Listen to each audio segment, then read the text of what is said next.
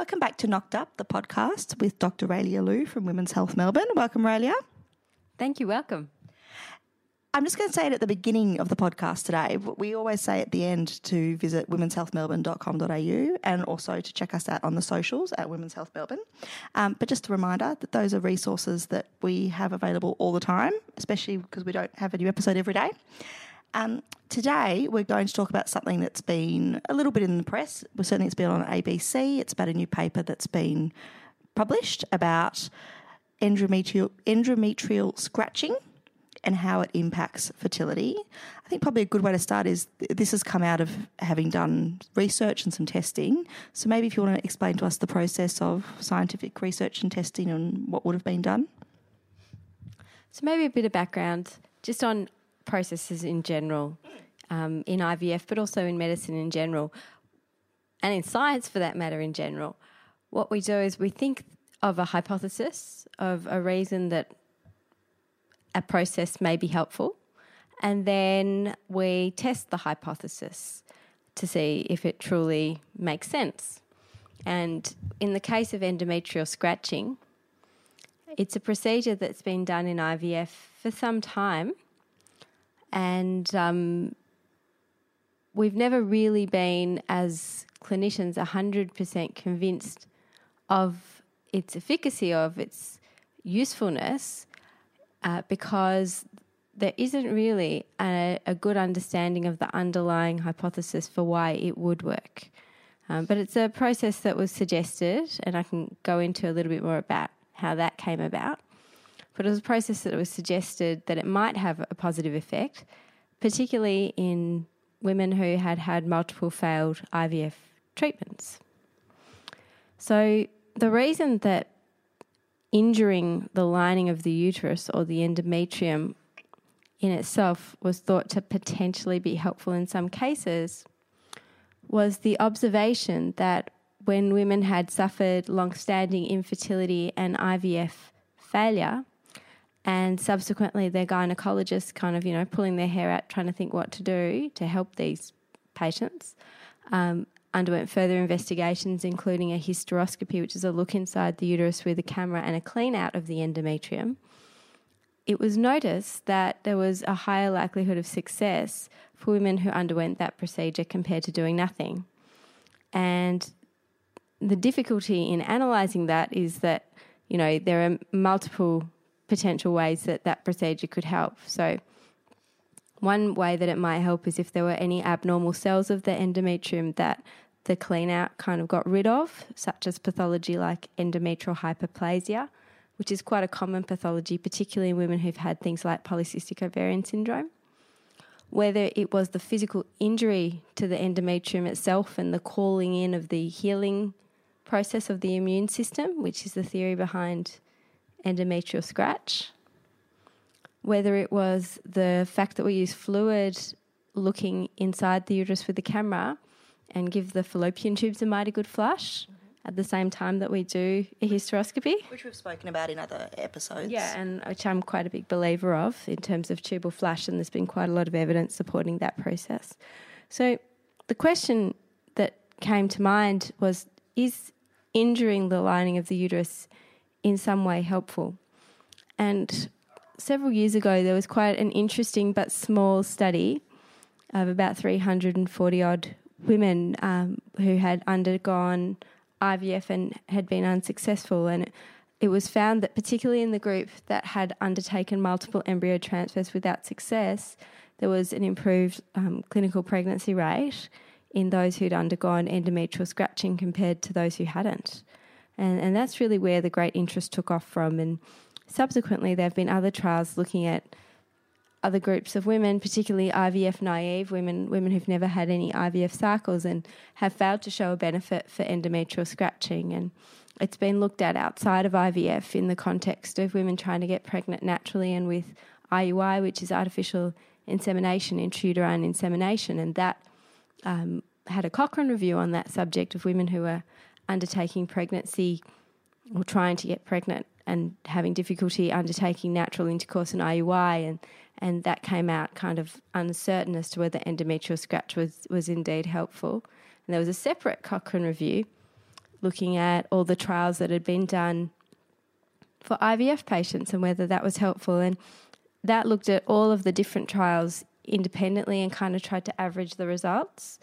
Um, and they did see a benefit for women undertaking endometrial scratch, but the caveat was that the trials themselves were criticised, that they weren't fantastic design, that they didn't, they didn't, they weren't fantastic quality trials. So while there was a difference shown, we weren't that confident that it was real. And then comes the most recent paper, which was um, really interesting. Um, again, the most recent trial, which has been published in a really fantastic journal in the um, British Journal, um, has um, shown that they looked at about 1,300 women. Again, they weren't selecting women who'd undertaken IVF and failed, they were just looking at women who had um, been undertaking IVF in general. And they randomised these women, um, half of them towards an arm for endometrial scratch. So they had an endometrial scratch, and half of them to the arm of doing nothing. And what they showed following up these women is really a very similar pregnancy rate in both arms. So certainly and categorically, I think, and this was a well well conducted, you know, kind of high quality trial. And I think certainly it's put to bed the idea of doing endometrial scratches as a, as a just procedure. Just, yeah. Just, just, for the sake of it. It's yeah. not something you need for just the sake of it. It's yeah. when you've tried a few things, it's something else to try. Yeah. And personally, I've never used it as a standard measure in IVF. Um, and not many people would because it's an uncomfortable procedure. So, yes, tell us about the procedure. So, when you have an endometrial scratch, I mean, technically that's just injuring the lining of the uterus. Um, and it's, it's been done as a procedure either in conjunction with another procedure like a hysteroscopy or it can be as a standalone procedure. Most most clinicians who would attempt that would use what's called an endometrial pipelle biopsy, um, and um, what that is, it's a little kind of suction tube that can be introduced through the cervix, through the neck of the womb, into the uterus itself, and you can use it to agitate and suck out some cells from the lining of the uterus or the endometrium. And um, that process is pretty uncomfortable. So, as a woman, what you'd experience is you'd have a speculum exam. Okay, so this is, I was going to say, is this a bit like a smear? You're totally aware, you're not under any painkillers. All of that, except it's not really like a smear. It was, it's much more uncomfortable than a smear. So, with the pap smear, you have the speculum uh, instrument, which looks a little bit like a duck's bill, and it enters the vagina and opens so the doctor can see your cervix. Um, and the doctor just uses a little brush to sample the cervix very um, superficially. Mm-hmm. Whereas with an endometrial biopsy, and biopsies are done for many reasons. Sometimes I do them to further investigate abnormal bleeding, for example, when you're worried about endometrial cancer, that might be a reasonable office procedure if you've got a fairly um, low index of suspicion. Mm-hmm. Um, what you do is you put a instrument on the cervix called a tenaculum, which gives a big pinch and can make a woman feel quite uncomfortable, sometimes nauseous, sometimes a little bit faint. And then you put a little tube through the cervix, which again can feel um, really uncomfortable, like a really bad cramp. So certainly, it's not something that is an enjoyable procedure. And given the benefits of that procedure have always been, you know, really kind of unclear, um, it's not something that you'd ever put women through for, as a routine part of IVF. I mean, certainly unless you had a really good reason for doing it, there's there's no reason to do an endometrial scratch routinely, and there never has been. So, how do you determine who should have it and where it will be the most effective? Well, look, you know, it, it's very difficult because without clear evidence from randomised controlled trials showing a really good benefit, um, you know, we, we tend to think of these as last, you know, kind of measures when patients have had unexplained poor outcomes, and that can happen by chance. Mm-hmm. But it is also often the fact that, and unfortunately, it's still the fact today in 2019 that the complexities of infertility are still incompletely understood, even by the best trained doctors. And our knowledge is always expanding there are still pathologies that cause infertility that we don't have fantastic tests for and that we don't fully understand. And so there will always be patients who you do every test under the sun and you still don't really understand what's going on. Sometimes when we do IVF and we see how eggs and sperm interact in a lab uh, lab scenario, we get a lot of information for patients in, in that category um, that can sometimes help us solve the mystery. But uh, there's still, in, in this area of medicine, as in many areas of medicine, there is still a lot that um, is yet to be fully comprehended. And there still is a big subset of women and men with unexplained infertility. And, and that's really what you, you might use these kind of uncertain and empirical type treatments for when we we're not necessarily treating something that we know to be there, but we're hypothesizing what could we possibly do to make a difference in this couple where all the conventional wisdoms have to date failed. They're probably a bit older as well. Would that have something to do with it being yeah, older? Not necessarily, actually. Not necessarily, actually. When one one obvious reason for recurrent IVF IVF implantation failure, where embryos are put back and and don't work are abnormal embryos. So embryos with, you know, obviously wrong chromosomes, wrong wrong genetics. And those embryos are much more likely to occur in patients who are older, specifically women who are older with older eggs. But that is something we can test for. So, you know, we really wouldn't call it implantation failure if we had tested and found abnormal embryos. And in fact, we wouldn't be putting those abnormal embryos back. So, we really call it implantation failure, or recurrent implantation failure, when we're putting good quality embryos back and they're not taking. Yeah, there's no re- there's no reason that you know of. You've mentioned that there's a paper or a couple of papers that have been published. Maybe do you want to talk us through them a little bit? Well, look, the the most recent papers that have been published on the subject, the big randomised controlled trials, um, there's one in the British Medical Journal, um, which can be Googled, and there's another in the New England Journal of Medicine. And, um, you know, those are really the, the sentinel papers to look at. And together, when you add those two papers to the evidence, um, it really does skew the evidence away from. And it sounds more like it becomes an unnecessary procedure. Yeah. So, what we do with, with what we call meta analysis is putting all, like joining the dots, putting all the known facts together. And these two trials coming out together, um, you know, kind of really do skew the, the sum total of the existing evidence away from endometrial scratch. Is this is this a procedure that um, I know you said you don't do it, except you know there's been some research on it, or there's a situation where the patient might benefit from it. But is this a procedure that might just be done that you don't know about? No, it wouldn't be done without without your consent and without it being discussed with you as a patient. Um, I still have, you know, you know, I wouldn't say I'd never do it. I, I still think that the jury is to some degree out on the recurrent implantation failure subset, even though there wasn't a clear difference in this trial. It wasn't looking at women who had failed IVF again and again and again. And I suppose that's the weakness of this trial, but it was a large trial. I think certainly the sun is set on endometrial scratch as a routine procedure in, in IVF for all comers.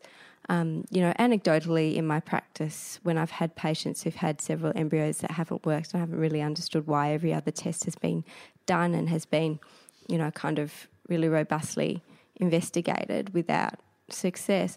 And then I've suggested a hysteroscopy. You know, I have patients who have, you know, anecdotally, many patients who've fallen pregnant after hysteroscopy, as have many fertility specialists.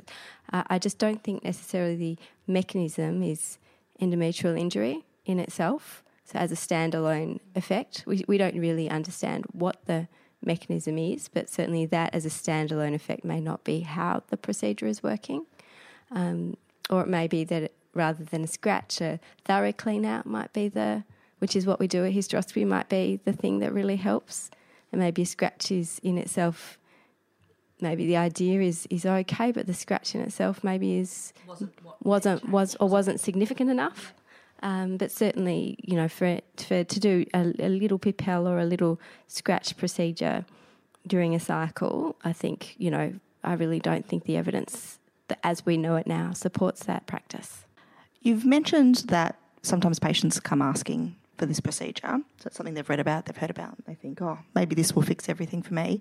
How how do you respond? How do you handle their request? Look, it, it's difficult because you know we. I guess our my the generation past of doctors probably lived in a world where patients and doctors had a, a relationship that, um, you know, I guess You just did what the doctor said. Or it just you know was the was the main point of information gathering for the patient. Whereas now there's there's kind of the patient, the doctor, and Google. Um, so a lot of patients, and also I, I suppose we're much more open as a generation, and we speak to our friends more about what's going on, and we might have friends going through similar experiences, sometimes under the care of different clinicians who have different um, philosophies and principles in terms of going through these um, attitudes towards unproven and alternative measures.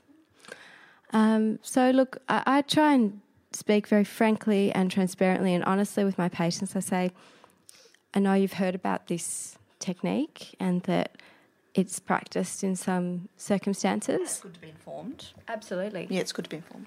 And I explain that there has been a, a- an about a certain amount of evidence that has suggested a benefit for a subset of, of patients undertaking IVF. And then I suppose it's about counselling the patient that there is some doubt as to whether the technique is helpful, and certainly explaining that, that the, the benefit of the technique certainly hasn't been demonstrated in unselected IVF patients or patients who've gone through, you know, kind of what I would consider to be, you know, kind of IVF failure that may be due to chance alone. I mean, we've got to remember not every egg can be a baby, not every embryo can be a baby. And certainly when we're talking about even the, the very best quality embryos, the high quality genetically tested normal embryos, their chance of making a baby is at best about 50%, not 100%. Mm. So we expect that patients going through IVF will have ups and downs and we'll have cycles that are unsuccessful. It's kind of part of the process because it's part of our biology. And we really can only normalize things, we can't supercharge them. And in normal, kind of fertile couples, not every embryo can be a baby. So it's about really explaining a patient situation and the technique in context to that situation, explaining what the existing evidence shows, explaining the technique and what's involved, the various ways of performing a scratch or a hysteroscopy or a clean out, and um, really, you know, kind of making sure that the um, benefits and disadvantages are explained clearly. And um, if a patient chooses to undertake um, a procedure or, or asks to undertake a procedure, which, although uncomfortable, is a relatively safe procedure, um, you know, I would support them, but I would, you know, support them in the context of understanding the evidence and, and understanding that it may or may not be of, of, of assistance. Okay. Thank you so much. Thank you for joining us for this week's episode of Knocked Up, the podcast about getting pregnant. For more information about Raelia, Women's Health Melbourne, and how to get pregnant, please visit womenshealthmelbourne.com.au or find us on the socials under Women's Health Melbourne, or you can send an email with any future episode requests to podcasts at womenshealthmelbourne.com.au. See you next week.